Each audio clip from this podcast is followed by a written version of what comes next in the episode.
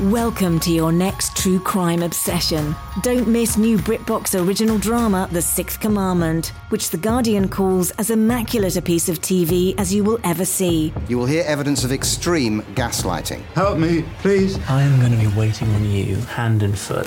Stream this plus the best selection of British true crime series anywhere, only on BritBox. Once you start investigating, you won't be able to turn away. Start streaming today with a free trial at BritBox.com. Hey, it's Kaley Cuoco for Priceline. Ready to go to your happy place for a happy price? Well, why didn't you say so? Just download the Priceline app right now and save up to 60% on hotels. So, whether it's Cousin Kevin's Kazoo concert in Kansas City, go Kevin, or Becky's Bachelorette Bash in Bermuda, you never have to miss a trip ever again. So, download the Priceline app today. Your savings are waiting. Go to your happy place for a happy price. Go to your happy price, Priceline. You've reached the Murder Between Friends podcast with Sherrilyn Dale and Gavin Fish. Please stay on the line. This week's episode starts in three, two, one.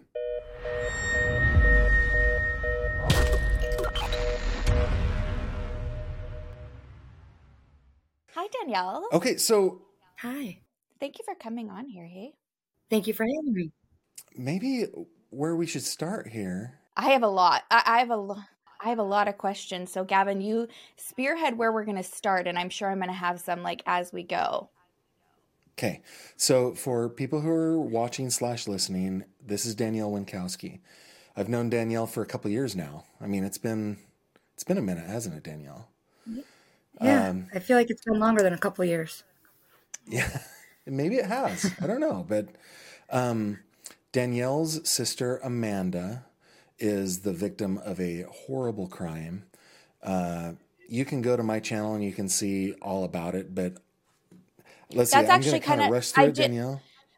I want ahead. you to rush through. Yeah, I do want you to rush through it, Gavin. But um, I did kind of have that note that I wanted to talk about. Is I, I obviously want everybody to watch this episode like right now. But if they're not familiar with Amanda's case, you have very easily digestible episodes. They're quick to listen to, give a lot of information.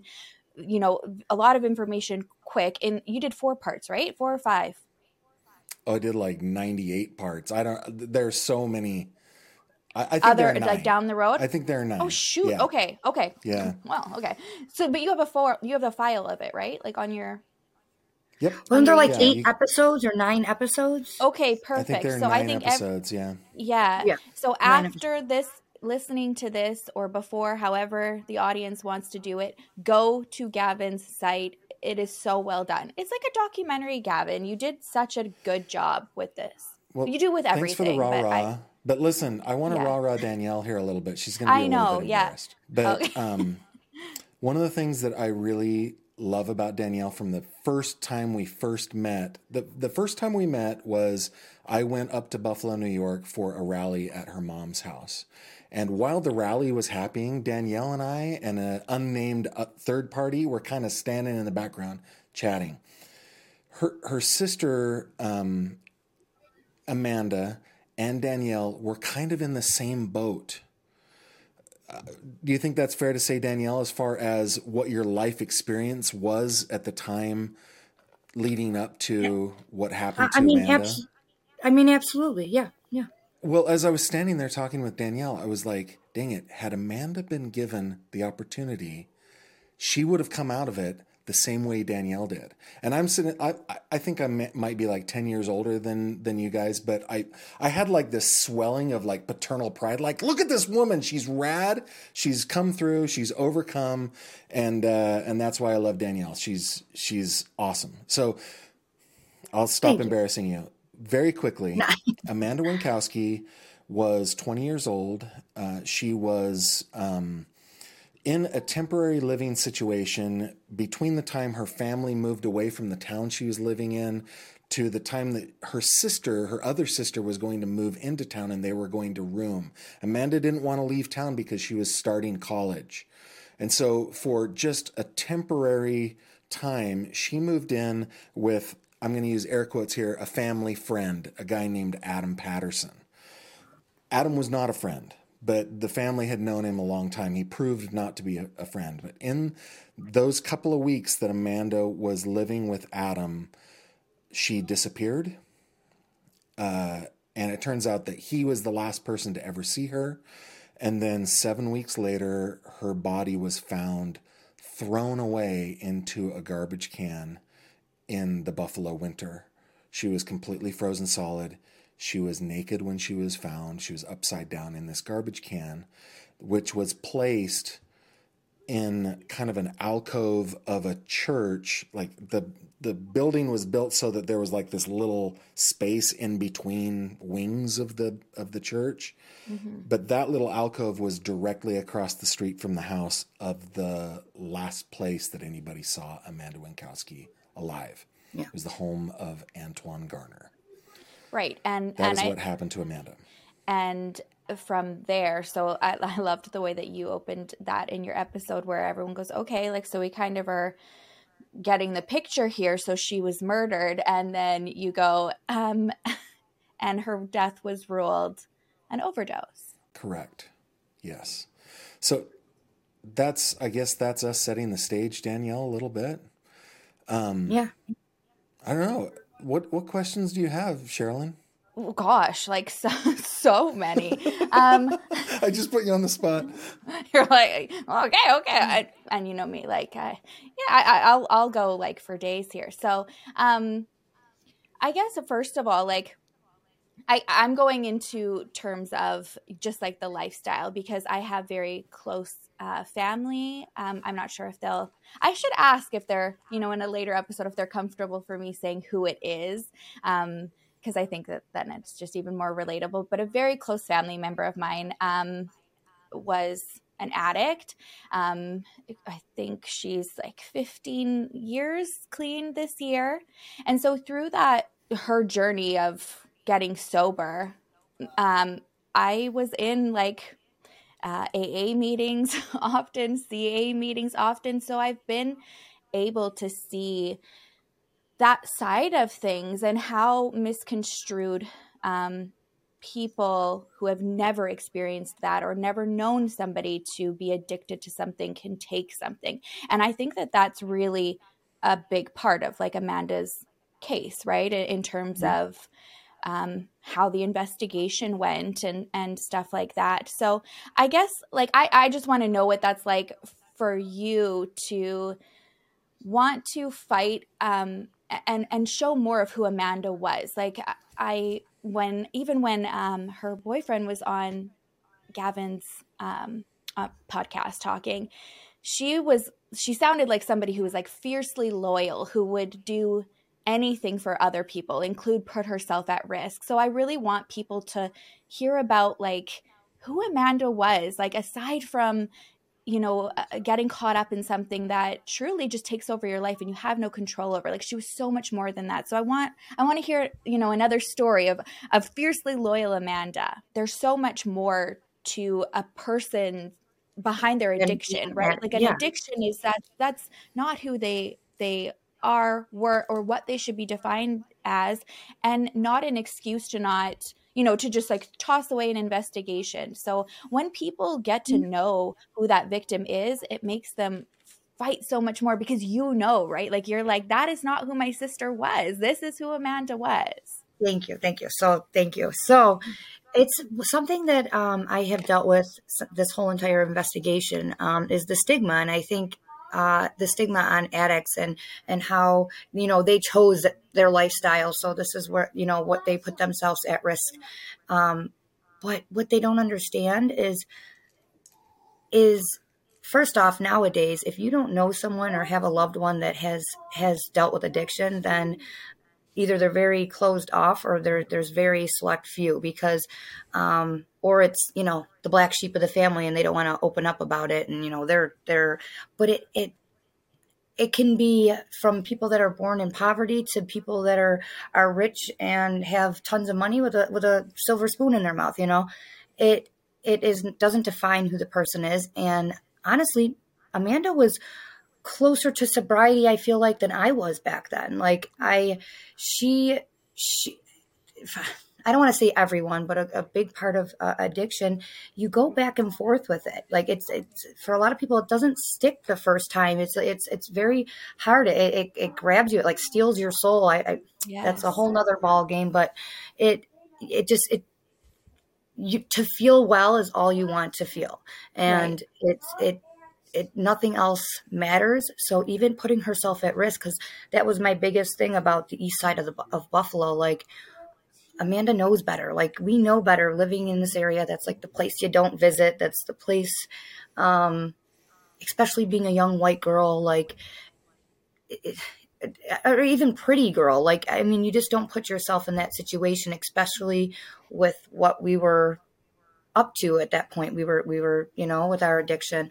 So, um, it just wasn't who she was, but she was Adam, I think, is the biggest part of this was because she trusted him. She was she didn't think that he would ever like yes, she went into this house, but I thought she probably thought never in a million years would he just leave. You know what I mean? Right. If something were to go wrong, yeah. why wouldn't you call but the cops? Tell or, us or, what or, what was the relationship that Adam had with your family? How did you guys yeah. know Adam Patterson?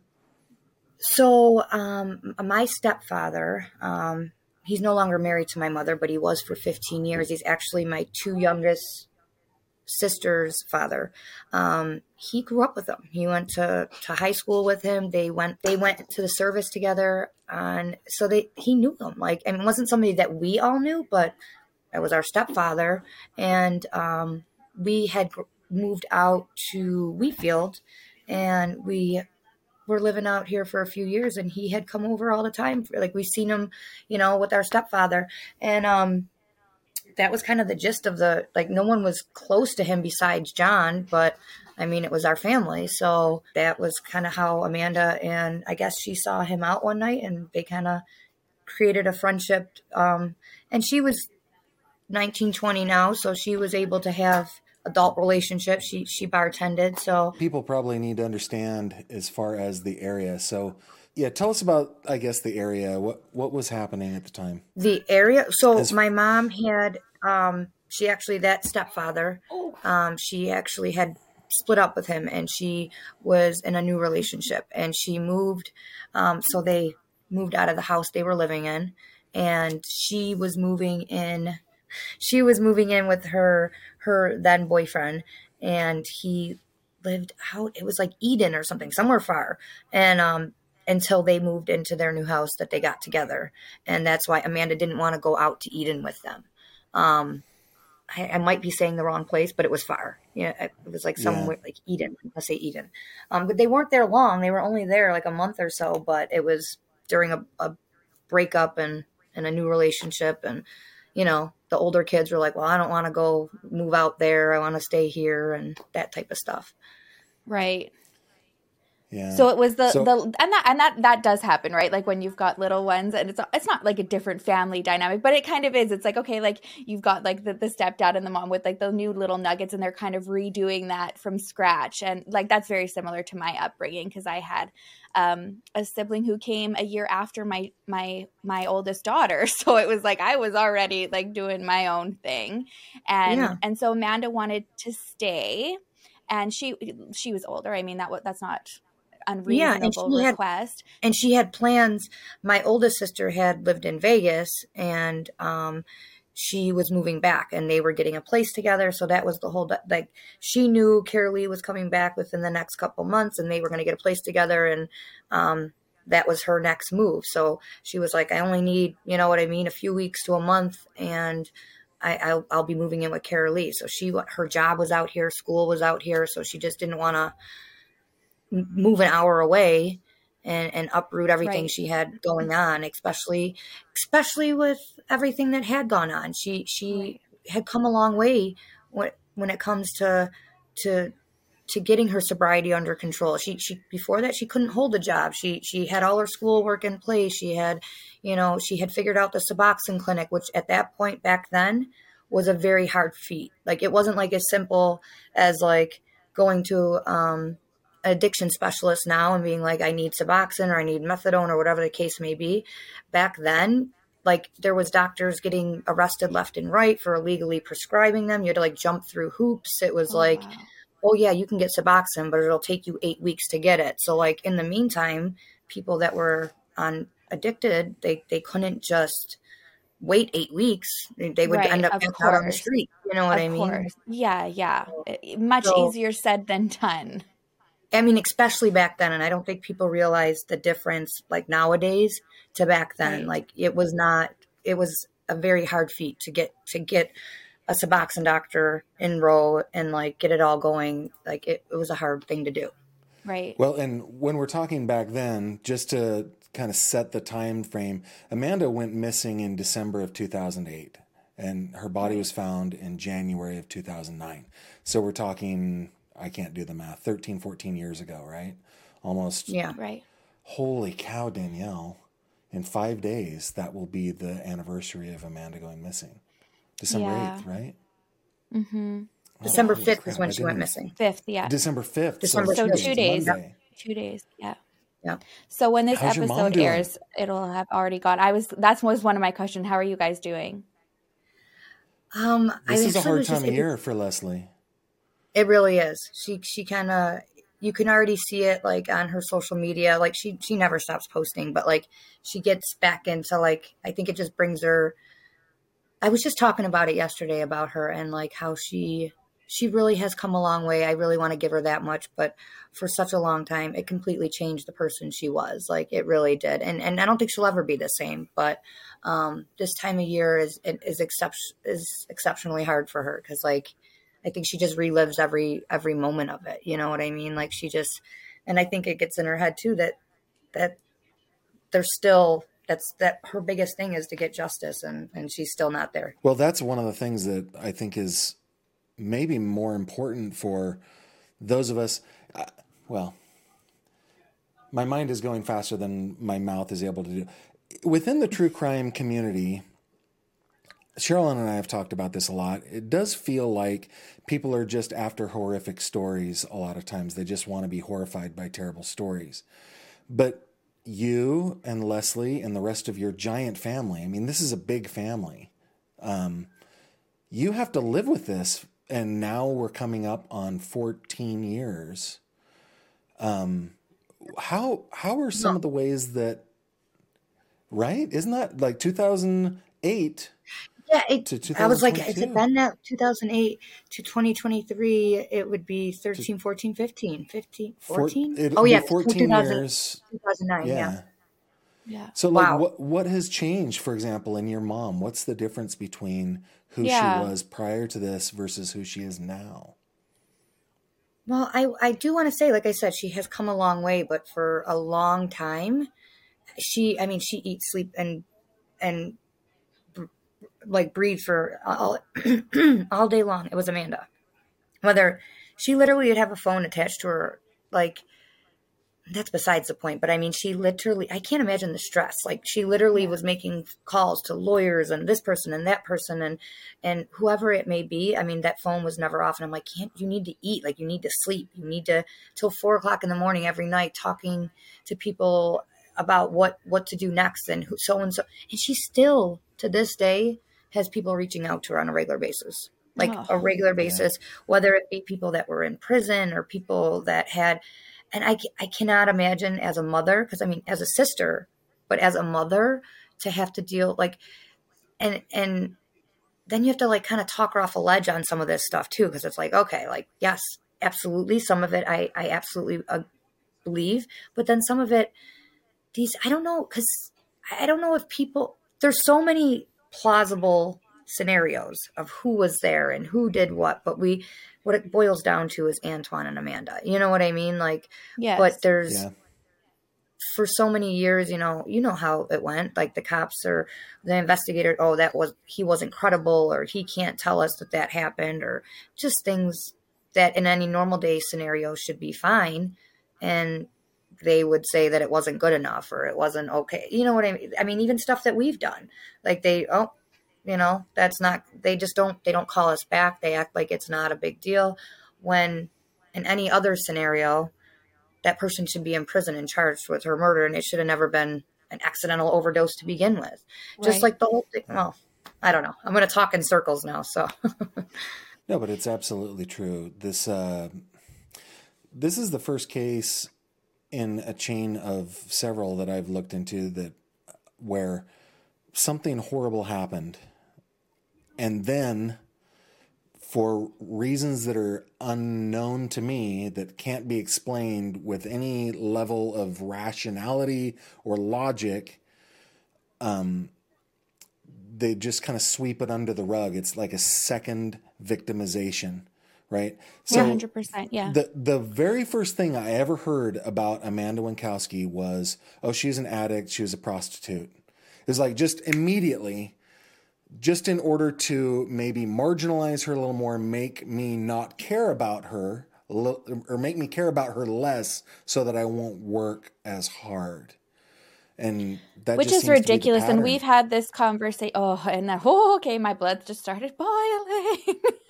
Because this is what's so ridiculous is that i they, we I don't and I don't even know where to start but it is conversations like this. It's it's having it's it's having people listen who have no idea what that lifestyle is like having no either not being in it not knowing somebody from it. Even if somebody came up to you and said oh yeah Amanda was a sex worker and she was an addict what does that matter she is a human if that was true it doesn't change somebody's uh, deservingness of justice. yeah, their value, right? Their value. Their value. Thank you, Gavin.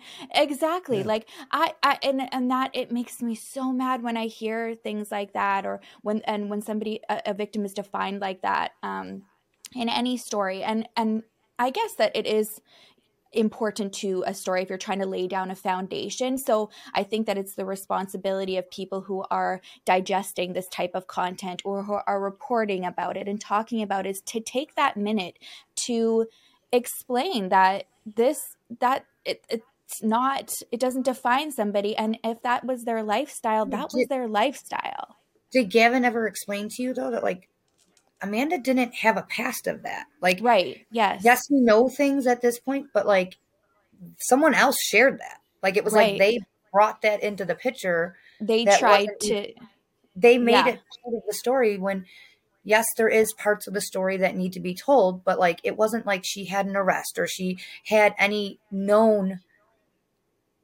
There's no even criminal from us. yeah, Right. like we learned about it through, and it wasn't, I don't even want to say that's exactly it. There's no criminal record. There was no nothing. Like, and basically the media told us that even something existed in the first place. And then there was you more to the about story. that through the media. Yeah, like we didn't share that. And then I learned while she was missing. I learned while she So was there- missing that she, because I, I think I've told you this before between Polly and all the situation, but basically he was, I was like, why didn't you tell me? And he was like, well, she would have killed me. Like it was that new. It was like within a few weeks. Like we had no idea until she was missing that something like that was even going on. Actually, that- that th- that is a good segue into my next maybe comment slash question, Danielle. Just the other day, I was uh, standing in like a city hall in a little town out here in PA, talking to the chief of police of that town, and we were talking Okay. about you know the different um, the different drug epidemics that have happened in that town over the 30 years that he had been policing there. And, you know, he was describing what you were describing before. Like when the economy was gangbusters out here in Western Pennsylvania because of the oil industry and everything, then he was always dealing with cocaine. And then when the when the uh, you know the economy tanked, the oil companies moved to Texas and stuff like that, then it became heroin, it became methamphetamines and stuff like that, right? But one of the things he brought up was that no matter what was happening in the drugs in the drug, I guess. Well, what he said was that when heroin hit town, the the people who were addicted to heroin, it was a very different addiction because they weren't chasing a high. They were simply trying not to be sick. Like once once they had gotten addicted, which took once, right? then they Yeah. start to come down from that. They're getting sick. So now they're chasing trying to feel well, right? And Yeah. then the decisions that they make are based on that. What's going to what am I going to be able to do to be able to get heroin so that I'm not sick right now? And that leads to uh, you know, robberies and that leads to lots of other criminal enterprises, right? But can you Exactly. describe, I mean, you and Amanda were kind of in this boat together at the time. Can you describe Yeah. what that experience is so that maybe we can understand what was driving Amanda to make the decisions she was making? Yeah.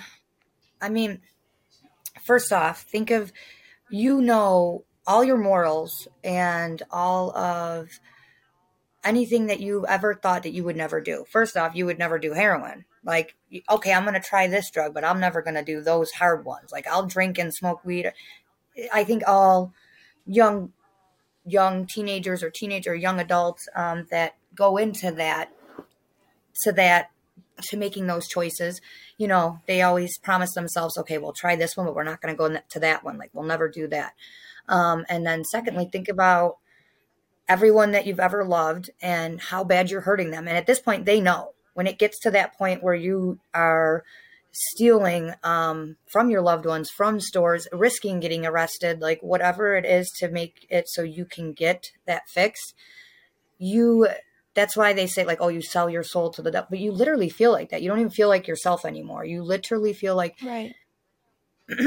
you're not even you anymore because you you've gone against all your morals, everything you've ever promised yourself, and like even though you might not think about this stuff on a daily basis, when you're in active addiction, you do because you broke you broke every promise you've ever made to yourself, and you do it to yourself on a daily basis, let alone your loved ones. Um, Right.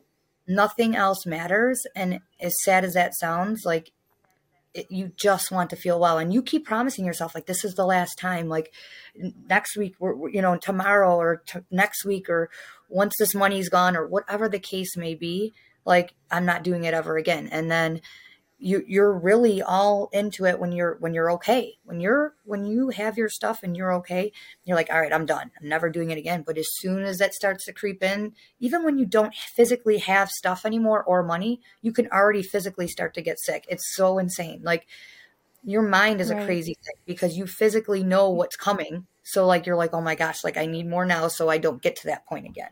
It's just Right. It's been a long time since i've It's like a it's like a fight or flight, right? Like it's like Yeah, a fight or I- flight. You know, nobody wants to feel uncomfortable. Nobody wants to feel like what like no different than being sick. You know, like we we treat that. We want to feel better. We do everything that we can. but it's I can't even explain it to sickness because like I physic I have tw- I've had 12 years October I had 12 years sober And- Congratulations. thank you thank you and even now thinking about it like I can get anxious I could get anxious thinking and talking about it and I don't feel like that anymore like every day every year every month like that's gone by I've been fine but I can feel myself like talking about it like you can relive that like it is it's a fight or flight it's a trauma like that I can't imagine Yes. ever going back to, but it's just it's so much worse than some illness. Like I don't want to anyone to ever compare it to the flu. Yes, you get cold sweats and diarrhea and shaking and No, like no, yeah. shaking skin Yeah. and you can't you're literally not comfortable in your own skin. It's so much more than It's just fight like or flight. You're trying you're trying to stay alive. Like you're Yeah. like I do Yeah. not want to go yeah, go there. like you, yeah. you feel like you're gonna Yeah. die, and like I know that might be, but it's bad, and it only people that have experienced Yeah. it can understand it. Like it's just awful. Right. So Amanda's in the middle of this. Yeah, exactly. So Amanda was, yeah, that's exactly it. It'll make you do things like you said. You'd, I'll never do this, and then you know, like once that one, you know, that Yeah. one threshold has kind of been crossed, there's like a little bit more leeway to cross the next one, right? Okay, well, I, I might be able to do it this way or go over here, and I'm feeling a little bit more comfortable. And for her, you know, it also plays into people that you're hanging around with and that she's trusting. So she's probably in that moment talking herself through. It's okay because Yeah, yeah. you know, Like I said, Adam's yeah, here, right? yeah, yeah. What is the theory here? Like, the, what was there the connection between Adam and Antoine? What is this? Because we there was a past where somebody had also brought someone to Antoine, correct? Who survived, but it sounds like that's what Amanda had gone through. Oh yeah, Go you're ahead, talking Jim. about uh, Celeste. But it Yeah. wasn't Oh, oh. Adam who brought. No, it was one of her friends. Maybe we talk about Antoine Garner here a little bit, okay? Yeah, Antoine like to, Garner yeah. lived on the east side of Buffalo. That kid, um, like, I hate to use the word in fair or the phrase in fairness to him, but in fairness to him, he never had a shot. That guy was born into the hardest, most abusive place. It makes me like thank my lucky stars that I won somehow the lottery of loving parents, right? But Antoine Yeah. Garner, either because of who he was or how he was raised, was really a monster of a human being, a terrible human being. He had attacked sexually uh, multiple women from the time he was in high school. Yeah, in Uh, high he school. He did it in the school. 16 years well, old. and as like a 14, 15 year old boy, yeah, he was young and he, he was already giant, right? He was, what was he, six, Six foot, foot, five? I think he eventually became, uh, yeah, yeah, 350 pounds. The dude is huge, right? And he was from the time Yeah. he was a little kid. So he would throw around his weight, like literally and figuratively, and he would he would attack these women and there is another woman her name is celeste she has gone on the record she's been happy to share her story who Yeah. was taken by one of her friends to antoine garner in what appears to be a setup like antoine got him to bring her to him after which she says he raped her and tried to kill her and she was able to talk her way out of it Wow. she was i mean man talk about like i don't know like in in in the most difficult darkest place that you can possibly be and she had the mental fortitude to manipulate him well enough to be able to leave it was amazing Right. but what did she say to police is like she reported this what did she say to them she goes he's gonna do it again Yes. and he's gonna someone's gonna die Right. and that was like what And a month, a month and a half Amanda before went missing? Amanda. Oh Yes. my Yes. Gosh. Like it's, it's infuriating. Yep. October was Celeste, and Now- Nov- Amanda was December 5th. So Yeah. why was what So- was the deal there, Gavin? Why was he never like why was he on the streets? And that, well, go ahead, Um, Gavin, you answer. No, you. I, I'd love to hear what you think, Danielle. Um, I think that it's connections. Um, I, there's no way. I mean, he literally pulled a gun on a cop at 16 and they and they got rid of that charge they got rid of the charges of him attacking the girl in the and i don't even know if we're allowed to share this stuff but him attacking the girl um in high school in the locker room um No, we are. can. It's, Oh yeah, it's you out are. there. Yeah. Yeah, it's Oh. out there. So Yeah, it's out I mean, he's had charges that just. How do you get that stuff to go away? You pull a gun on a cop and that you're you're out to to just freely go do what you please. You attack girls in your locker room and that just goes away. And I mean, I understand he's a child. He was a kid at the time, but I don't understand how that stuff goes away. Then there was Celeste. There was um. There was, wasn't there another one? Tom. Tom. Tom, yeah. You remember well, him? that he ended up going to jail for robbing his house too, though. But Tom, he had so many charges. Well, yeah, but like, And- but he, he was he was sexually abusing men and women. Antoine was. Yeah. So, like, um, in the case of Celeste, I think uh, there. I think what Danielle said is correct. He does have some connection to a politically powerful family in Buffalo. And number two, Celeste, um, with all of her like hero level um, decisions and actions, did not want to go to the hospital. She not she did not do an examination like a post rape examination. But again, Celeste comes from the wrong side of town. Celeste is. I was just gonna say, is this was this circumstantial again? Like, is it? Oh, okay. the well, we're police not go, going do okay, it well, you know, mess with the bull, get your situation. Horns. Oh my gosh! Like Yeah. it's absolutely infuriating. Like he should have never even- been out. exactly. He was even arrested for for harassing and like menacing my mom. I don't even know, like Yeah. kind of some kind of stuff with her. Um, the blur, the burglary, even the rape that he went away for. Like that stuff was old and like got pulled back in and they were like trying to say, well, at least he's in jail for something. Like that's what Oh, they were trying to Trying to tell my mom. Yeah. Just Yeah. Well, they tried So- to tell her on- at least she's in jail for something. Oh my god! And so he is in. I think yeah. Like let's let everybody know if they're not familiar for the with the case. He is in jail now. He's in But a not maximum security for- prison right now. Yeah, but not. And he gets out this year, doesn't he? 2023? I think 2023 is when so. his minimum sentence is. So right, depending and on then his he has behavior, to appeal that, right? Yeah, exactly. Um, which is terrifying though, because look at what he's already gotten away with. I mean, that's that's another thing to consider Even- here.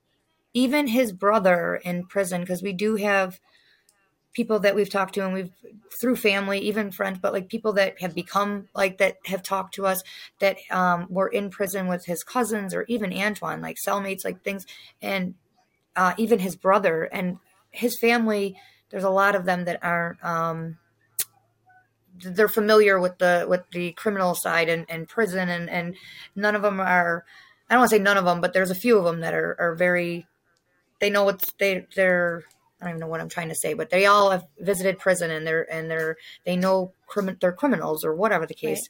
And um even they said that like Antoine basically Antoine they're he's their brother. So because he's like one of eight kids as well. Um and they but like basically that like he's the black sheep of the family but they have to have his back because but the things he does like they are unforgivable like they don't even want to stand behind him anymore basically Right. um through the through the grapevine but like through through people in prison but like basically they don't even want to stand behind him anymore because of the monstrous things he's done and like what they know he's you know been charged Capable with or been, Yeah. yeah. capable of so Right. so After and so what was that ca- what was that case that finally that he's now in prison for? What was what was whose was that? They what was the circumstances there? they combined the burglary charges, which Tom is a big part of Amanda's case as well. Um, but uh, they combined. He robbed his house. His his dad was a doctor. He robbed the house, and so he got charged with burglary. And then there was another rape charge for another. it was a girl. statutory rape. It was a statutory rape.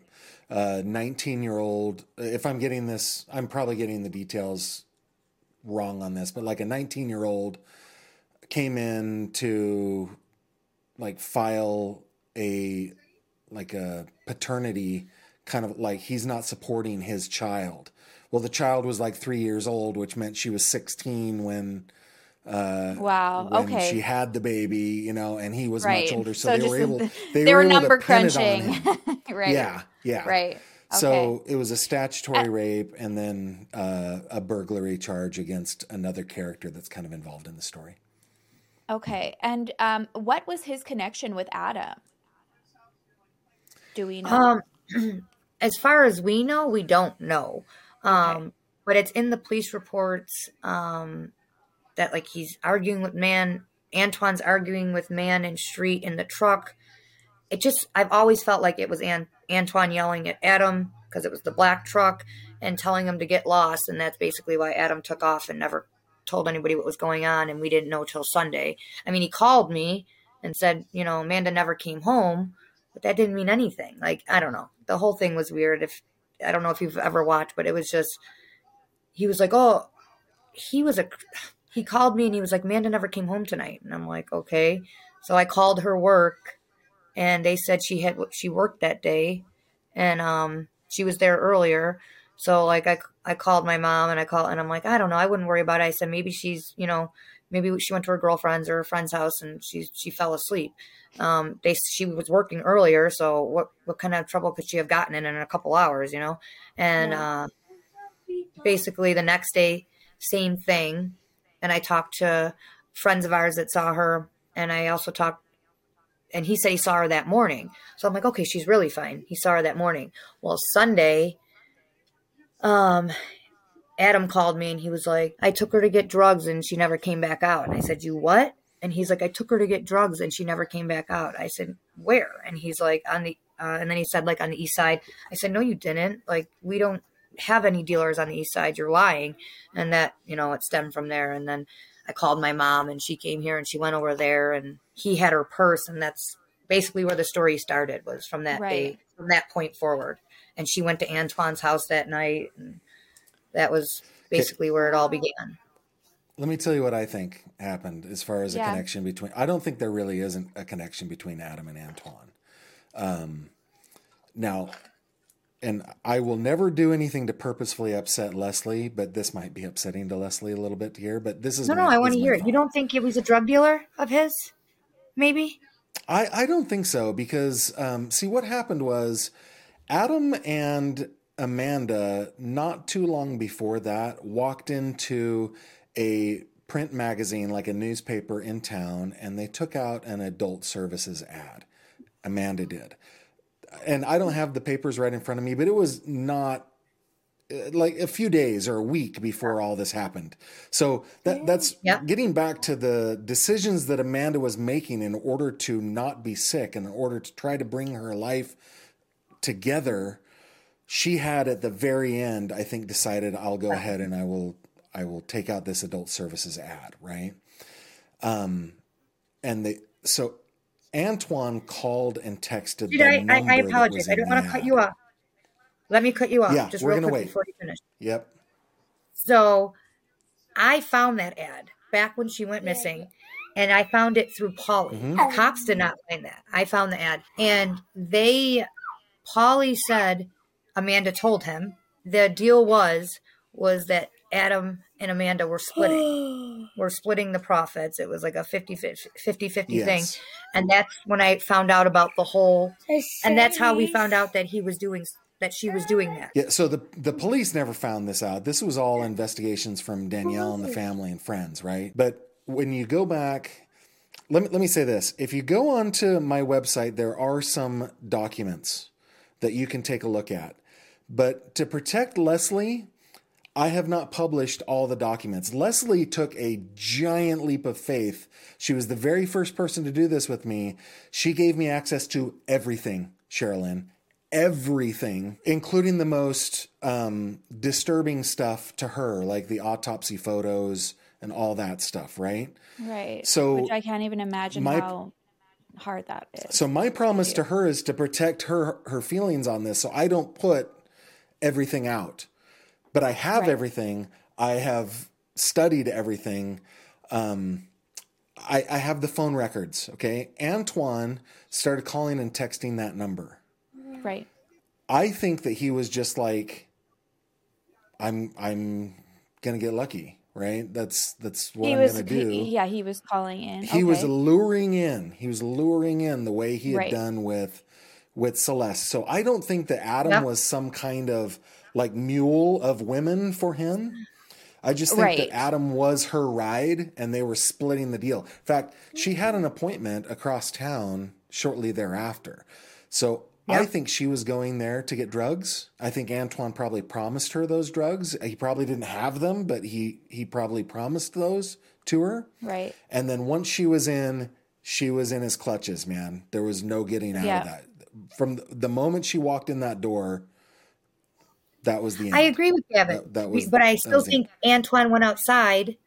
I agree with you. I do. I, I agree. He But I still think Yeah. Antoine went outside and told Adam to leave, and Adam listened.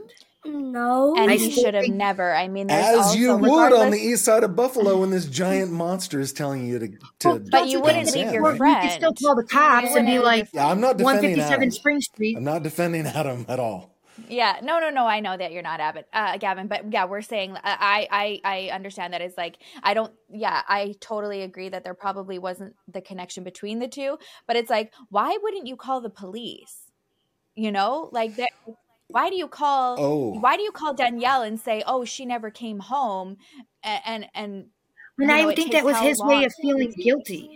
I think he felt Right. guilty, Yes. and I think he, I think he was a coward, and that's what I always said. I think he's guilty of being a coward, but and I still think he's guilty because Manda trusted him to take her there and be, Right. and he was the one putting her up to this too. Whether it was his idea, her idea, but he was the driver because I already told you, Adam started getting pissed like two weeks before that if I picked Amanda up or if I took her and we went and got stuff because he was missing.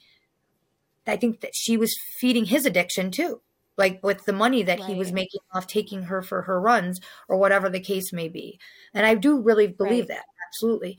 But I still feel like Well, and it was still brand new. Yes, it, it was brand new. I suspect that, um, and this is just this is just a theory, um, but I suspect that Adam was charging her to to sleep on his couch. I, but I think he was charging her in sexual favors. That's what I think. Well, and so, I- like Adam is is not an innocent guy here. The reason he didn't call the police is because he's a criminal, right? He, yeah. he and a coward. Yeah. Yeah. And he did. And that's why when he called me Friday and said Amanda didn't come home, Amanda called me Thursday and said she woke up and he was sniffing her dirty underwear. So I've told Gavin the story. Like, so I'm like, literally, why the hell did she want to go back there? She didn't even want to be there. Like, it was literally Right. Like she was trying to stay gone as much as possible. Like, she would come to my house. She would go you know what I mean? She would sleep at her friend Polly. She would sleep at girlfriend's house. She would babysit at her girlfriend's house, like babysit her kids. So like she was trying not to go. That she didn't want that to be home. Right. But at the same time, and the day that she worked that Friday when he picked her up and they went to Antoine's, that's a whole nother ball game too. She was at work. They said that she got a phone call and she was like arguing on the phone, like bickering with whoever she was with on the phone, like saying she didn't want to go or something. And then I guess he picked her up. And um, from what the the witnesses say at the bar, that said that like she like her com- her demeanor completely changed. Like she was like annoyed, like pi pi pissed off that like she had to go with him or something. I don't know if she didn't want to do this one or whatever the case may be, or maybe she just didn't want to.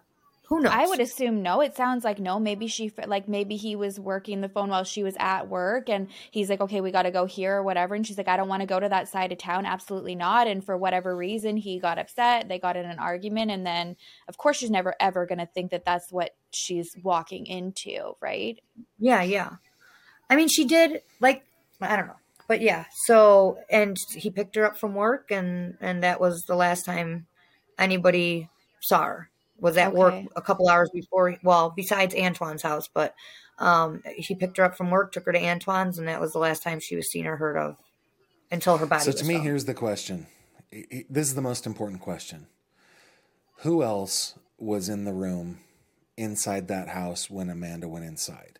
So when we look at uh, DNA that was collected from Amanda's body, they compared it with a DNA sample from Adam Patterson. They compared it with a DNA sample from Antoine Garner. Their DNA was inside and on Amanda. yeah. Uh, but the DNA of I think a total of seven. Is that what it is? I didn't know I- that there was that you know- many. I thought there was another male and another female. Let me open this up while because I've got the docs here. Let me. Um, I have a question while you're looking at that, Gavin, for Danielle. So, um, there was um, an an indep- another independent autopsy done, right? And it was that one that was done after the initial one of saying, "Oh, th- this was a, an overdose." Um, that kind of reaffirmed your guys' suspicions that this was not an overdose, this was murder. And that report said that she was strangled out in Yeah. California, right? Am I correct? Yeah, well, you, I don't know yeah. if you, yes, but there was, we were, we became that really close with Dr. Comparini, and um, they did, they even almost tried to arrest her and arrest our attorneys and tried to block us from getting all the files. It took years and years for my mom to get the files and picture everything was with Oh her. We still haven't found Amanda's organs. Her, um, there's still organs missing. There's like her her heart's There are. missing, her parts of her throat, her tongue, like things that would help like prove and show things with what happened to her are, are still missing. And they don't so know we're where they are still are. here. We're still there. So check this, is out. still missing. Check this out, Sherrilyn. Check this out. So this case pisses Blood me off so much. Yeah, I know. Like I'm Um, like, well, As they are interring Amanda at the funeral, an, a person who I will not name comes up to Leslie and says, You really should get a second autopsy. And he is a person of like the position he was in was she believed him. Okay, I'm going to do this, right? So what happens at autopsy, and I'm going to get a little graphic here, Danielle, I'm sorry, but um, is everything within the human body, all the organs are removed. We all know that, right? But when they're put back in so that the body can be sent to the funeral home and all that stuff, they're put inside a bag, like a red, you know, biohazard bag, and put in back inside the body and then stitched up. Okay. So Yeah. Leslie goes through this whole process and gets the body shipped out to California to Dr. Comparini. And when they open the bag, there are organs missing. Like they Buffalo withheld them. And then what was it? Three years of arguing back and forth before Yep. uh, before Buffalo's like, okay, well, yeah, we do. Okay, our bad. We do have them. No, we're not going to give them to you. And then more before they let Dr. Comparini come and look at the histological slides. They had Like, to be there with her. They wouldn't let them leave the premises. Correct. And she Correct. wasn't allowed to have a helper. They had over what was it like thousands? I don't know, hundreds and hundreds Yeah. of slides, and she had to do all the work herself. She wasn't. You know how you usually have like extra doctors helping you, and like especially Yeah. when you have a case of this stature and files of this nature. Yeah. Yeah. and they wouldn't Yeah. let. And mind you, like It- they wouldn't let her have any help. She had to do it all alone, every single thing alone. Like they just Okay, fought so the by the way, Buffalo has fought, fought, fought against this. Okay, back to the DNA, uh, including Amanda's DNA, there were four men, three women, yeah. one of which was Amanda, and two unknown but separate profiles. They just don't know what gender they were. So there are a total of nine people in the room, Amanda plus eight. wow. That's what the DNA says.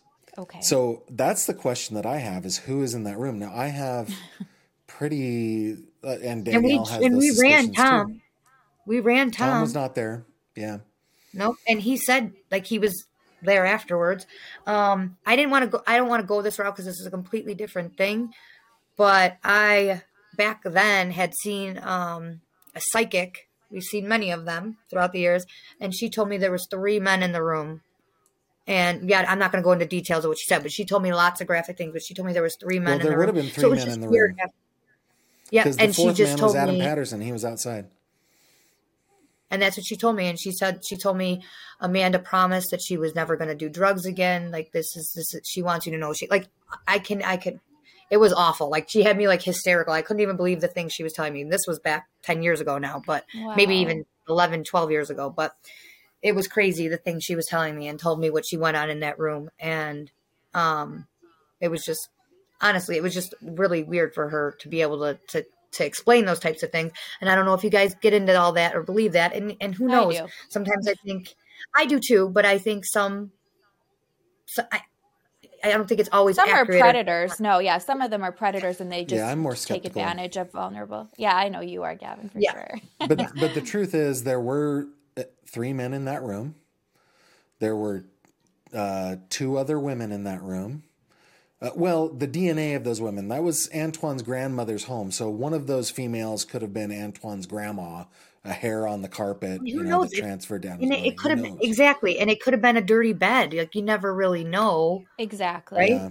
Yes. but there were still more people there there were still more people there And the question that Sherrilyn asked, Sherrilyn asked, I always say Cheryl Lynn because I have a friend named Cheryl Lynn, two words. I need to stop doing that. The question that Sherrilyn asked was, um, you know, why did Antoine get away with this? And I believe it's because of one of the people that was in the room.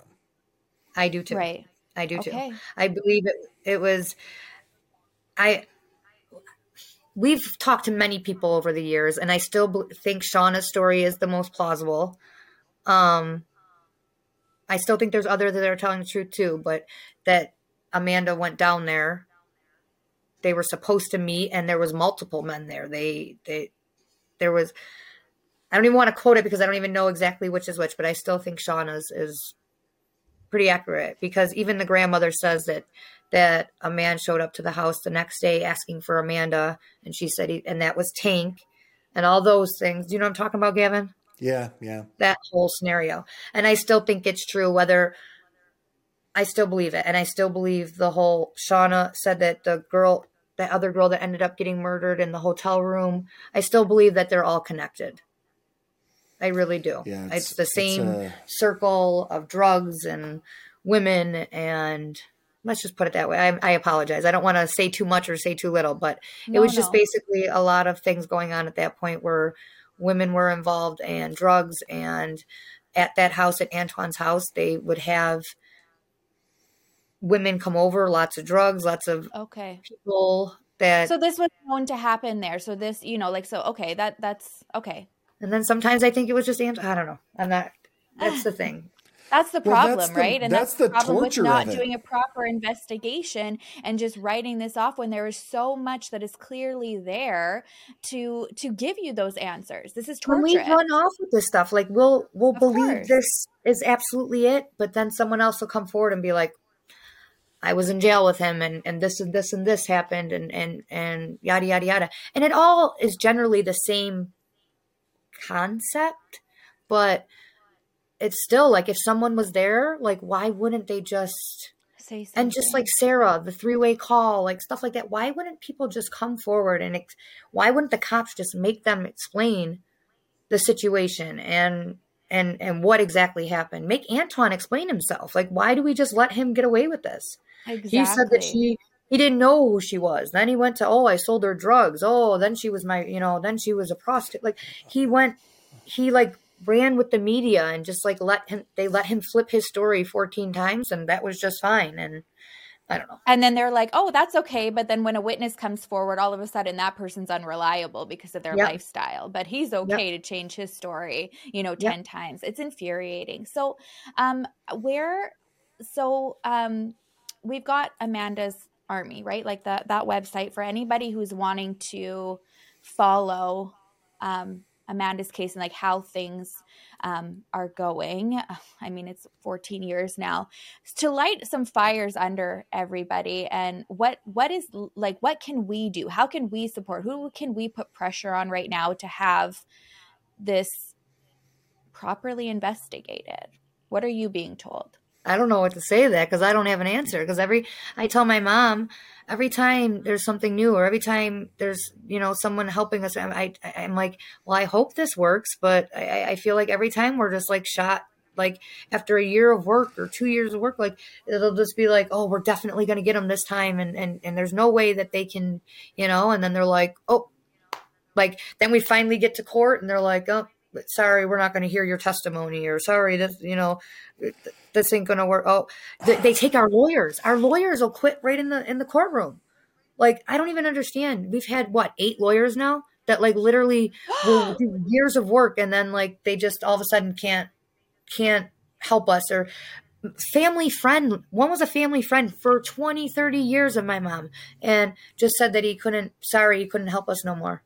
Wow. like handed the like just insane Yeah. stuff that you couldn't even imagine so, let me- honestly let me, tell I, you one of the things that I was. I, I, I don't want to overstate, but I, I was one of the parties involved, like working with uh, Leslie and Danielle and a couple other people in the background. We thought, you know what? If number one, okay, th- there's one major thing here. the The official story is that Amanda overdosed. That that is the the thing. So we thought, okay, we're going to go after that and we were led in the right direction by another person. I want to.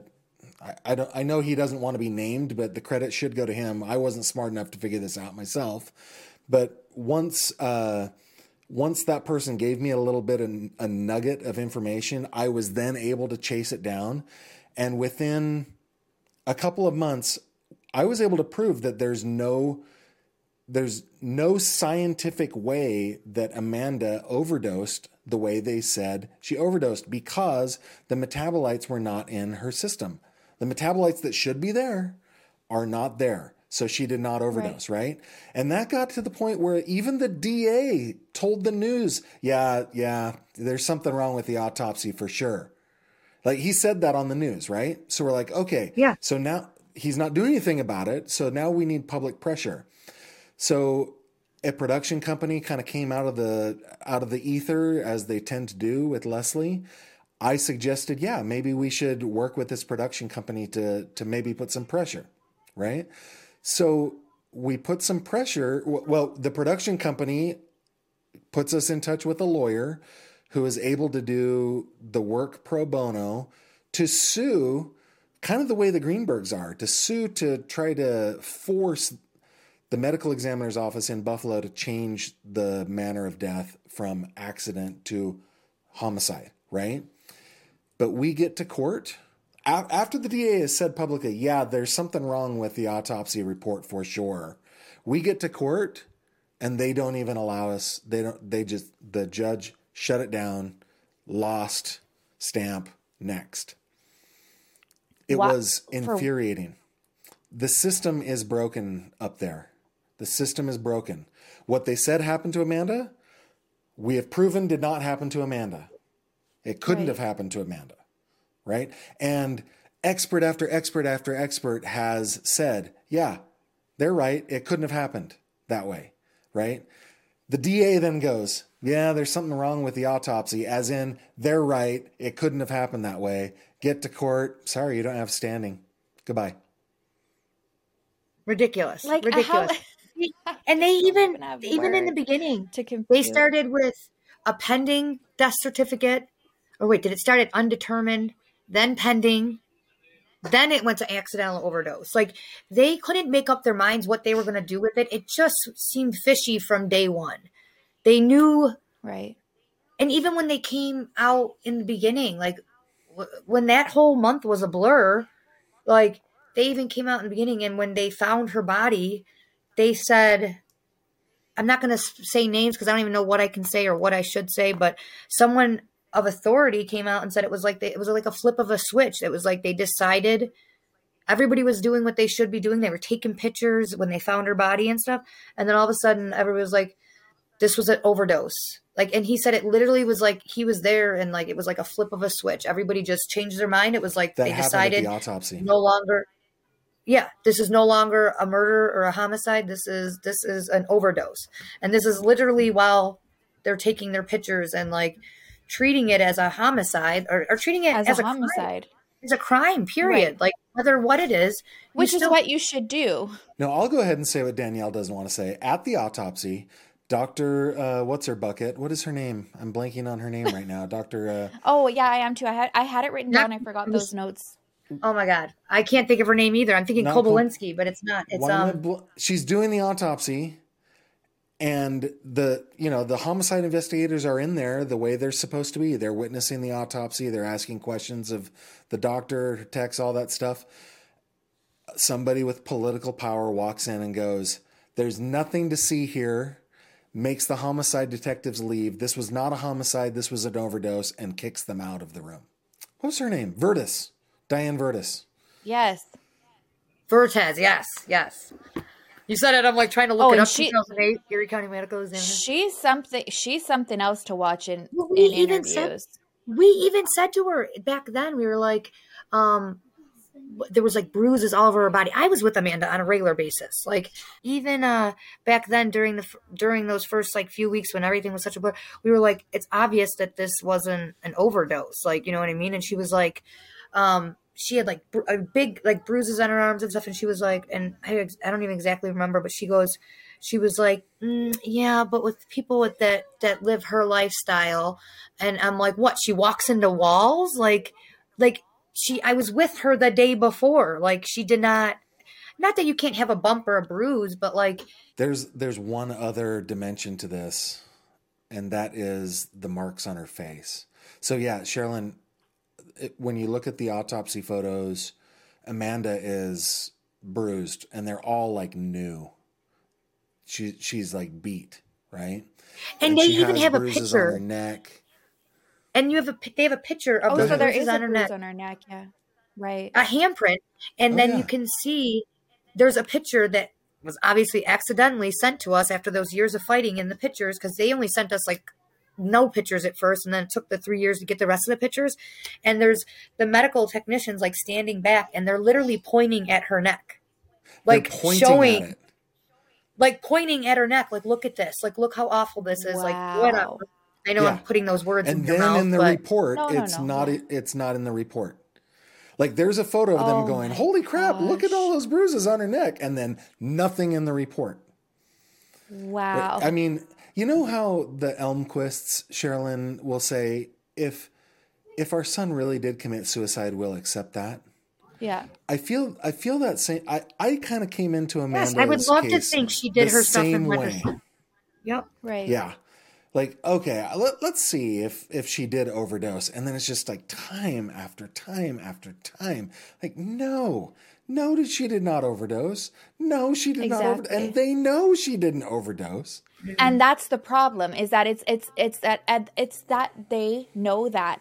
And even if it's this i don't know what i i I need to come up with a word for it because it's this word of this like entitlement pride factor that these investigators and and, and specialists you know the the the medical examiners have where they cannot ex- some can some can do a really great job at admitting error but then it's like others can't. And why why is that? Is it because there's this corruption going on? Is it because they can't? You know like because they were told to say this is how this all went down. Like i don't understand how when you've got an, another you know examiner another doctor professional in your field saying she was strangled There was Like, we- multiple doctors. There was Right.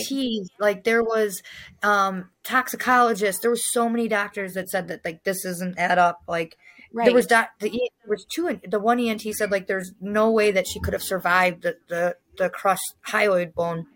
Like there was a lot of factors. Like so many doctors that came into it and said that like nope, like there's no way. And then even people like investigators, cops, like people that came forward knew that it wasn't that either. But it's like I think the corruption is so high, or whatever the case may be, or their their boss or their boss's boss telling them like, nope, like this is what it is. Like Yeah, I think you're right about that. the cops the whole time said we believe this is a homicide, but we have nothing to investigate without a death certificate that says there's a homicide. I'm like, which is Oh. absolutely ridiculous to begin with, because I, I mean, I understand, but at the same time, like if you know there's a crime committed, like it shouldn't matter what that death certificate says. Like exactly I don't know. I feel like, but I understand what they're saying. There's no crime to investigate if there's no crime. If there's nothing.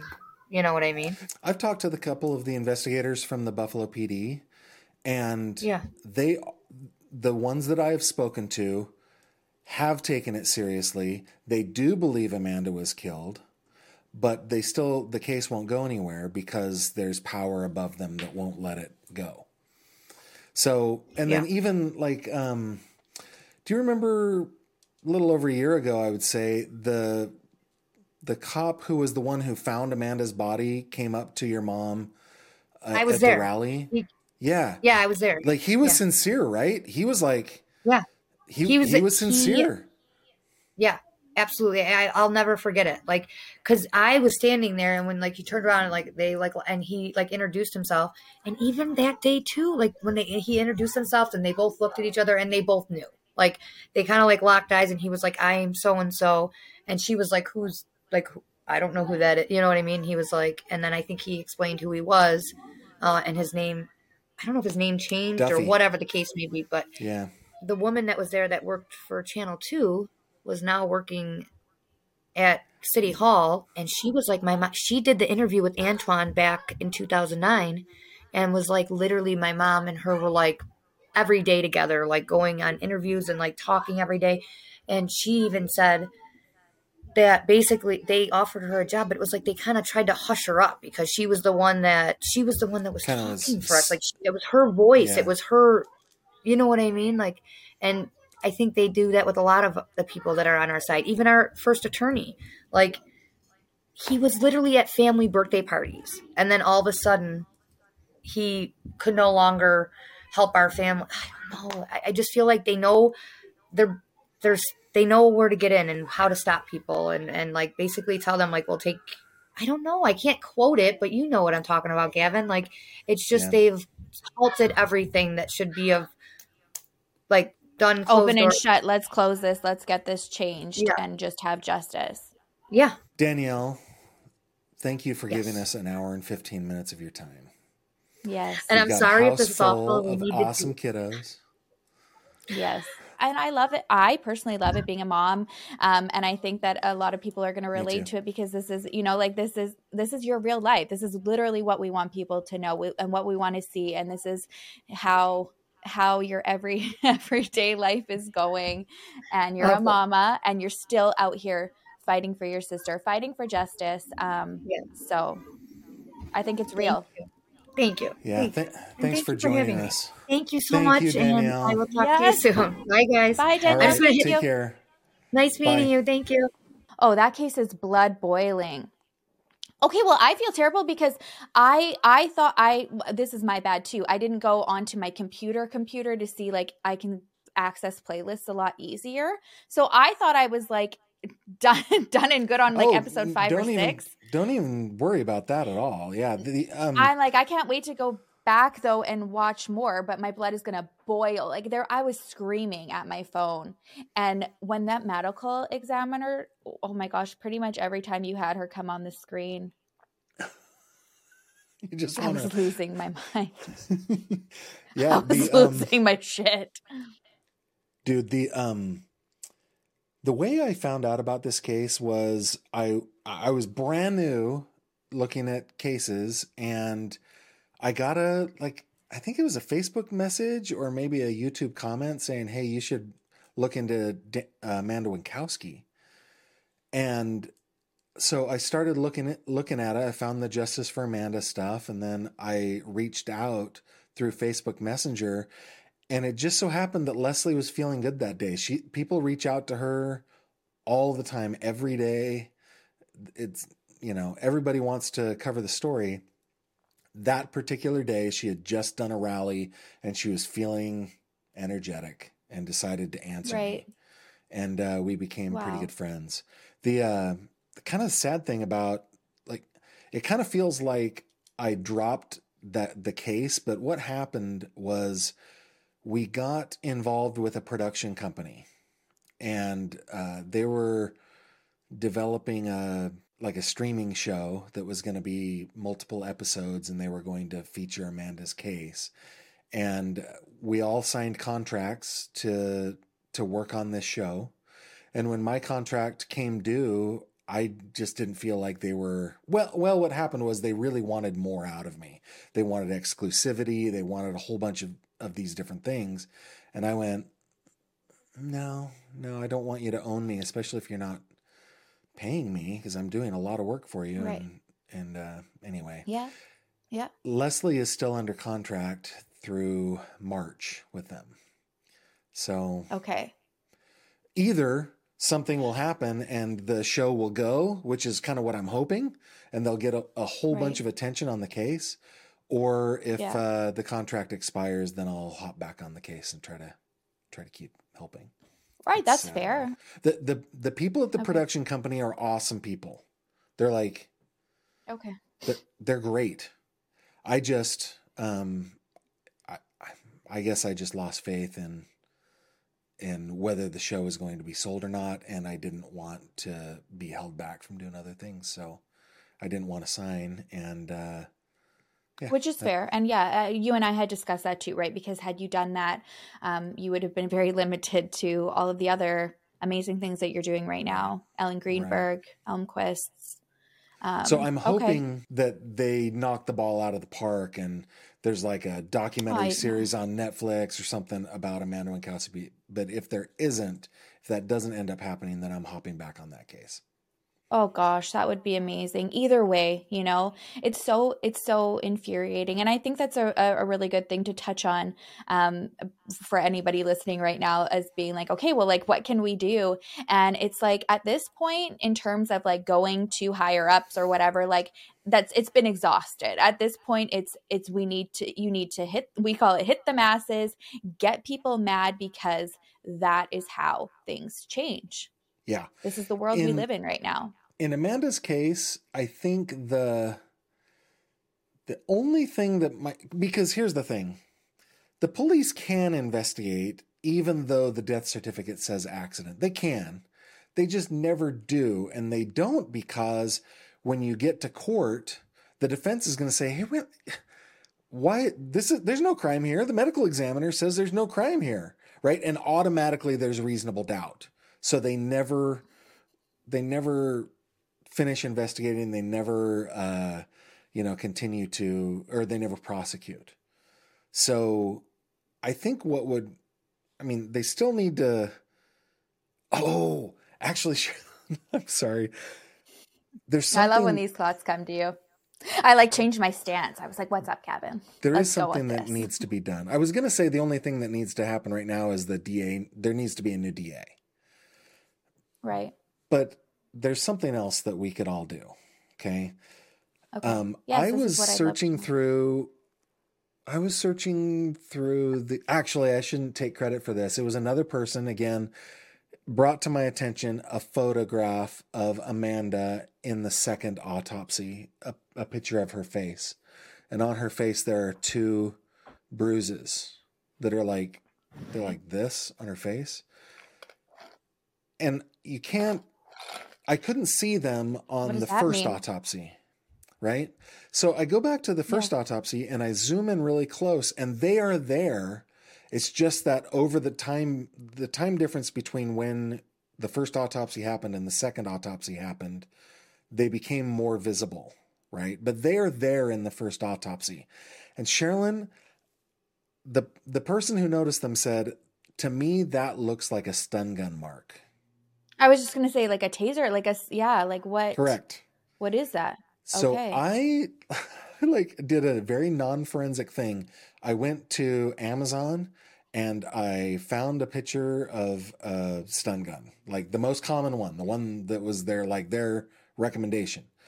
Then I got the sorry, like, so I'm so sorry. You can get this on Amazon. You can get a stun gun on it. It's not the kind that shoots. It's like a handheld. Can you grr, grr can thing. you imagine if somebody went through your Google history? Right. Oh, it's ugly. It's ugly. No, no, no. I know. I sometimes will. I sometimes tell my wife, so I'm investigating this crime, and it has horrific information about what his searches are on his computer. So if if I die and you come and see my computer, it that is not me searching. Okay, that is that is me investigating that guy. Anyway, so I. You know those handheld ones that you see on movies where they like Yeah. poke somebody in the neck, go Yeah. Right? Yeah, yeah, yeah. It's that kind. Okay. So you can get them on Amazon, and I go and I take a look at the most popular one. I then get the product dimensions. I then measure the points between the two tips, all like in Photoshop and stuff. And then I compare it to Amanda's because they have a little measure tape on the picture, right? So I'm able to get the distance they are. And it was accurate within 0.02 millimeters. wow. It was like bang. So I believe I believe that there that she was hit with a stun gun. So if you can prove that she was hit with a stun gun, then the whole idea that she overdosed just completely goes out the window. I mean it does anyway because of the toxicology. So what the family would like to do is to raise money to do to exhume her a second time and do a second autopsy. I spoke Oh with Oh my gosh! And how painful is that? Even like that we're here 14 now. years Sorry, later. but keep, yeah, second time that they've had to make this decision. Yes. And when I talked to Leslie about it, so, so what I did is when when I figured that out, I called Kenny, my pathologist buddy, and I was like, "Hey, um, could you tell if that was a stun gun?" He said, "Histologically, yeah, we would be able to tell that." And and he gave me an entire explanation as to what happens on a cellular level when there's an electrical event. So he's like, it's really going to boil down to how good is the vault that she's in because then none of them are watertight. How good is the casket? What is the condition of her body? Yes Okay. you should exhume her. Yes you should have that looked at. And uh, this is what they would be looking for. So we think that's about a $10000 bill to get that Okay. done. The the cemetery has offered for free to do the exhumation because they believe Okay. in they believe that they believe in Leslie. They love Leslie and they believe that Which Amanda is was murdered. So Which is they huge. on their dime will exhume her and then when the exhumation happens the vault has to be replaced again. They already paid for a second vault. So they'll have to do that again, which they will do. They've volunteered to do. Um, Okay. So what we need to do is then find a lab that will do the work, and we think that's about you know transportation and the lab work, the autopsy, the lab work, and then the reinterment and everything. All that's going to be about ten grand. So Okay. So this is what we can call to action. So the best place to go is actually to my website, gavinfish.com. Okay. Click on Okay. cases, click on Amanda. I will reactivate the Amanda's Army link there. And Okay. uh, because it it had it had been deactivated, but I'll reactivate it. And um, Okay. that's what people should do. The uh, the Amanda's Army link. Basically, what you're doing is you're signing up to to receive an email at the time that we that Leslie says, okay, we need to start raising money. So, Okay. uh, so we're not asking anybody for money right now. Just join Amanda's Army and say, yes, I will look out for an email from Leslie when when it's time to go, and then we we will need Oh, and I love dollars. that. Yeah. Right.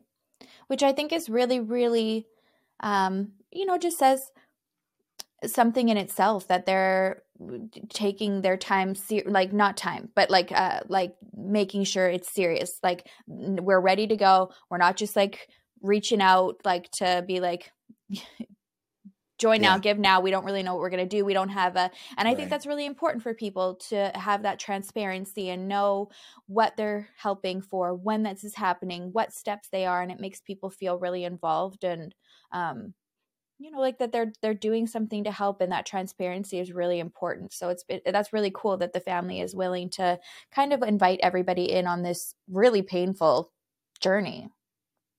it's a it's an infuriating one uh and it was one that i kind of got my heart really set on because a- after leslie gave me access to everything she then was like hey we have a bunch of old computers that might have other stuff on them but we don't know how to get it. So i went up to buffalo and i retrieved a bunch of their old computers and then just methodically went through everything and I found old family photos. I found old videos. I found all this stuff. So it was, it's like I've, it, I, I, you know me, I always go back to that whole paternal thing, especially when it's young women. They always remind me of my daughters. So, like, I, I feel, I feel that same way towards Amanda. This is somebody who's been marginalized by everybody that matters, right? The the police, the the political establishment, they they all marginalized her because she was an addict and because she was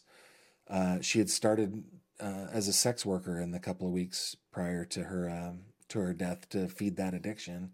And nobody's been Yeah. able to see past that. Every article that you read about Ugh. Amanda Wienckowski, the young prostitute or the young drug addict, it, it, they like lead with that every single time. Makes people turn so off their wrong. hearts. First of all, it does, and it's uh, and it shouldn't. And that's what I, you know, like I said at the beginning of this episode, is that we need to get to a point in in our lives as a society, like with empathy and compassion. Of, of when you hear that term, like, oh, well, she was a sex worker. Oh, well, she was an addict. Your initial response is so. So, Yeah, what else her- was she? Like, where did she go to school? How many siblings does she have? Does she have kids? Is she a daughter? Yeah, like I don't really care, you know, what what her profession is. Do I do I, you know, like do we go into other articles or whatever and be like air air everybody else's laundry just because they were a Right. lawyer and they don't deserve to have that discretion? Exactly. You know, there is a uh, in my file. There is a a letter from one of Amanda's teachers. So this is one of Amanda's teachers. She just wrote a short letter. Amanda Wienckowski was an amazing young woman who doesn't remotely resemble the woman portrayed in the media over the last few years. Amanda was my student at Niagara Academy. She graduated in 2006 with a Regents diploma. She was an excellent student with an and an exceptional person. No matter what personal traits or trials Amanda was facing, she always made the effort to be in school and produce quality academic work.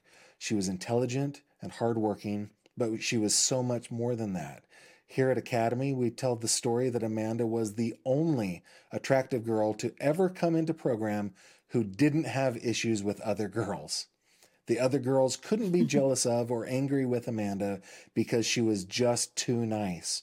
She won over the group immediately simply by being herself friendly, kind, and caring. She talked to everyone, she listened to everyone, she cared about everyone. This is Amanda oh my Wienckowski. god, I love that. This is Amanda Wienckowski. Everybody. That's Amanda. Amanda was a remarkable girl from a from a family who loved her, uh, and her mom Leslie, who we'll probably have on one of these days. Her mom is. She says she has twelve kids. What she has are eight kids, and four kids from the neighborhood who she helped raise, who she feels are her children. So she had and, and so and she's that kind of person right she saw a person if she saw some family in the neighborhood that, that was having issues or a friend of one of her daughters one of her sons that was having issues that that was the safe landing spot was at leslie's house and that's Oh, that's the kind of person she is the kind of family she is and uh, what kind of makes her that person that will care for other people is the same thing that's driving that she cares about her daughter Amanda, right? She's just a bulldog. She will always fight. Yeah, it's a remarkable family. Really good people. I'd love to talk to her. She sounds badass. Yeah, to the bone. Bad to the bone. She's amazing. so glad we had Danielle on. I'm so glad that was lovely to hear from her. And like you said too, it, um, it I got the same feeling that when you first talked about Danielle and Amanda to me and brought brought their story up and asked, you know, if we should have her on, and the way you explained it is almost like looking into what Amanda could have become, right? And what she was robbed of, like of Yeah. of having the little nuggets who are sitting on the screen you Yep. know their little eye poking into the corner and playing and hearing those laughs and and how that was taken from her and she never got that opportunity to change to make a, cha- a change of a, a portion of her life because i do want to keep reiterating this was not who amanda was She was trying to avoid the sickness.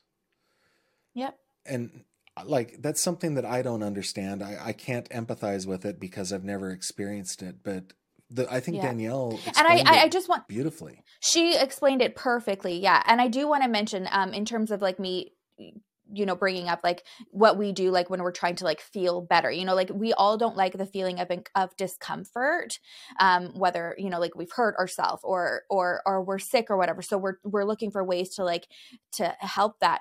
Amplify that by like you're literally thinking that you're going to die. Yeah, yeah, so I don't think I don't think that any of us have ever been there unless we've physically been there. A, we we almost died because we were almost dead doing something for whatever, Yeah. or we've been in addiction. And unless you have been there, you don't know. So it's like it's like taking the most uncomfortable you've ever been in your life and living that day to day and trying to figure out how you can just not feel that.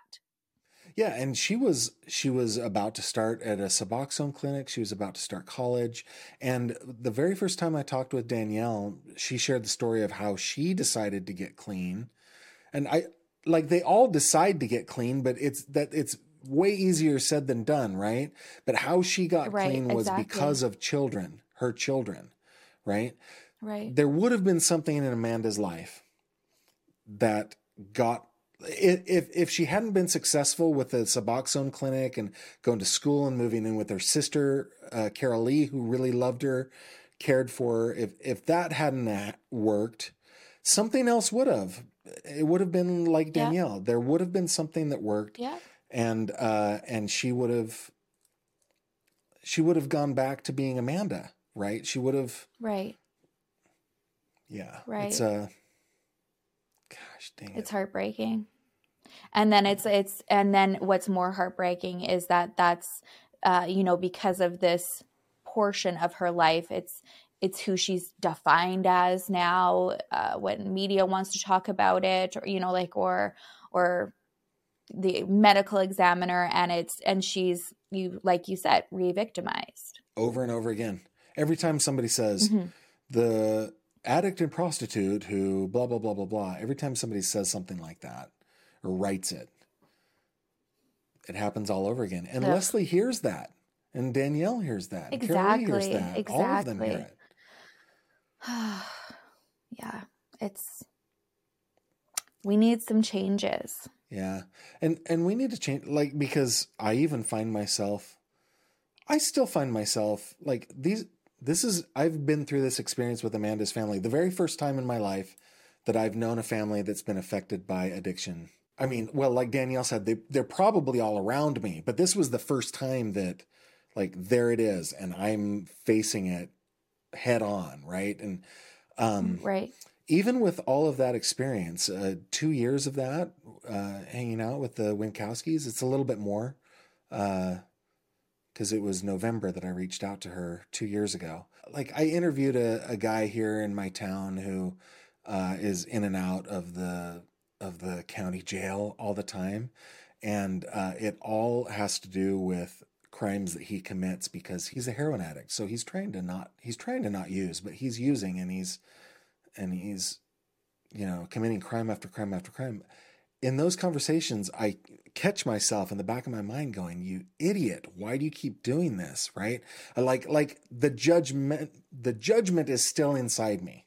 It's still there. The bias Right. is still inside me even knowing Right. the wienckowskis it's still Right. inside me so it's it's hard to i mean we do, we do need to do something societally where we can overcome that somehow but i think that's really cool and uh, huge of you to even admit that and, and, and say that because it allows somebody else who is exactly in that same boat as you to be like oh okay like it is okay to maybe like think this way right now and and recognize that that i need to open up my my mind my heart my my understanding of it you know because it's hard to understand things that we don't understand haven't been through personally right it's Yeah. like putting yourself in there and and constantly checking that and reminding yourself like okay like you're recognizing that that that's a judgmental side that needs to to change Yeah, right that that's the only way you can change is if you recognize it first, I guess.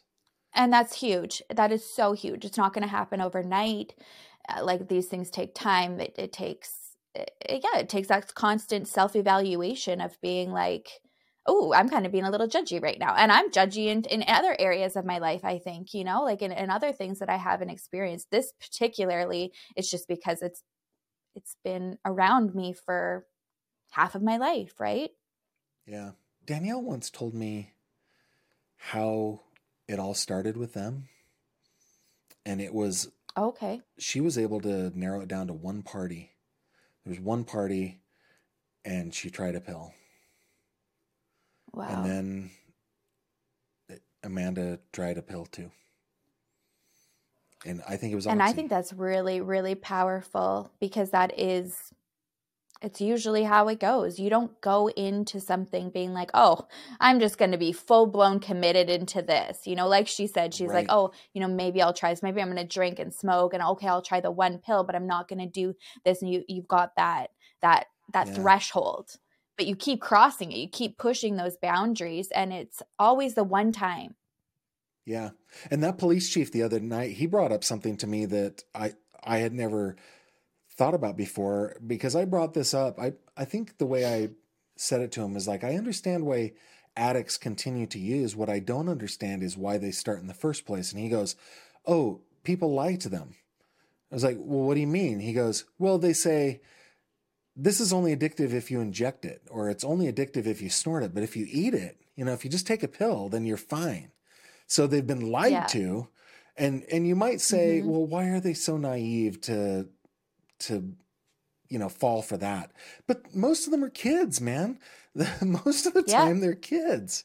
So Yeah. yeah, it's uh that one time. yeah you don't really have a lot of a, a lot of uh, situations where you know somebody's just walking into a party at 55 years old and being like i gotta try this right like it, Right. it it's it's situational it's experimenting it's pushing that rebellion and not in every case but I, I you know in in often ones that i've heard it that is kind of how it starts or you know like they've been it, it's all and it, a lot of it is it is a trust factor too into like other people like you're saying like it's like oh or yeah it's not addicting or just have one or whatever it's not going to do anything to you just one time and know? it's even more dangerous now i mean uh sorry to keep going back but that mm-hmm. conversation with that police chief he, he was telling me about they find presses all the time and i was like what are presses He's like pill presses so they will put extremely dangerous pills into innocuous looking little things. So a kid might think that they're taking uh, something they shouldn't take anyway, but maybe like a Xanax or something like that. But it ends up being oh, and it's got fentanyl in it. Yeah, yeah, yeah, yeah. So I've had those conversations with my kids, and and um, like I can't believe I have to have this conversation, but I feel like I have to. I, I it was just a couple mm-hmm. weeks ago. I sat down with our oldest daughter and her boyfriend, and then our next two oldest came in, and I was like, "Hey, listen, guys." I don't think that you would ever purposefully go out and just do drugs. I just don't think that you're you're that way. But if you ever are tempted, let me tell you what is happening right now. I, like these yeah. um these you know because that's been on the it's been on the news like for the last year, I read a book. What was the name of that book? Oh, I can't remember the name of the book. I'll think of it, but um, described the whole chain of where the chemicals come from. Chemicals are manufactured in China, they're shipped to Mexico, and now cartels aren't. They don't even need like hide in the jungle. They're in warehouses and office complexes, having these labs building designer drugs exactly they want to the way they want to design them, and they turn them into pills that look fun stuff like that like but you don't know what's in it. Please never experiment. Please stay safe. Oh yeah. So yeah. Oh and that can be anywhere. I mean like canada too right now like it's huge huge issues with with fentanyl. Like in in what you know quote unquote would be like a mundane drug and and kids are trying it or they already have you know regularly used it and their body is is fine with it and they do the same dose and all of a sudden they're dead because they're dead. Uh, it wasn't what was actually in there. I've had the same conversation with my 16 year old daughter. It's yeah. it's uh, it's hard, but um I mean, if you're not having those conversations, you're really doing a disservice in, in pretending that this stuff isn't going on and that they're not exposed to it. it. No matter what neighborhood you're in, no matter what upbringing you are, this is everywhere, everywhere. And I think that that's important to have and make people aware of and listen to these types of things because this is exactly what it can lead to no matter who you are, what upbringing you have. You know, and Leslie, like she told me one time, she's like, the drugs were never part of my life. I, I was completely surprised when my children, it's not just her child, her children were caught up in this epidemic of opioids in Buffalo at, at yeah. that time. Yeah. And uh, and that was up, big at that time too, right? I think that's also important to recognize yeah, is that Yeah, it waved through it was like just washed through Buffalo. All right. the kids. Right. And uh, yes. she ended up mortgaging her house because the Suboxone clinic wasn't covered by any type of insurance or anything like that. So she ended up losing a house trying to uh, make Amanda and Danielle well. And and if you talk to her, she says, "And I'll do it again and again and again yes. until it works." Yes, Mama. You know? Yeah.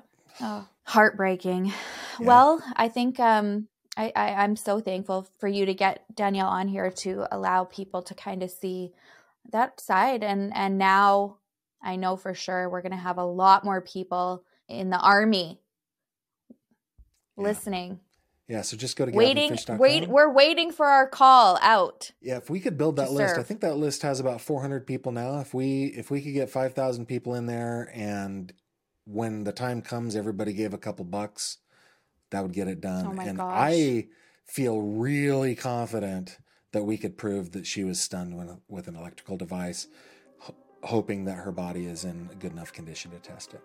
Okay, that's what we're doing. That's what we do. Love ya. See you next time. I love you too. I think you're terrific.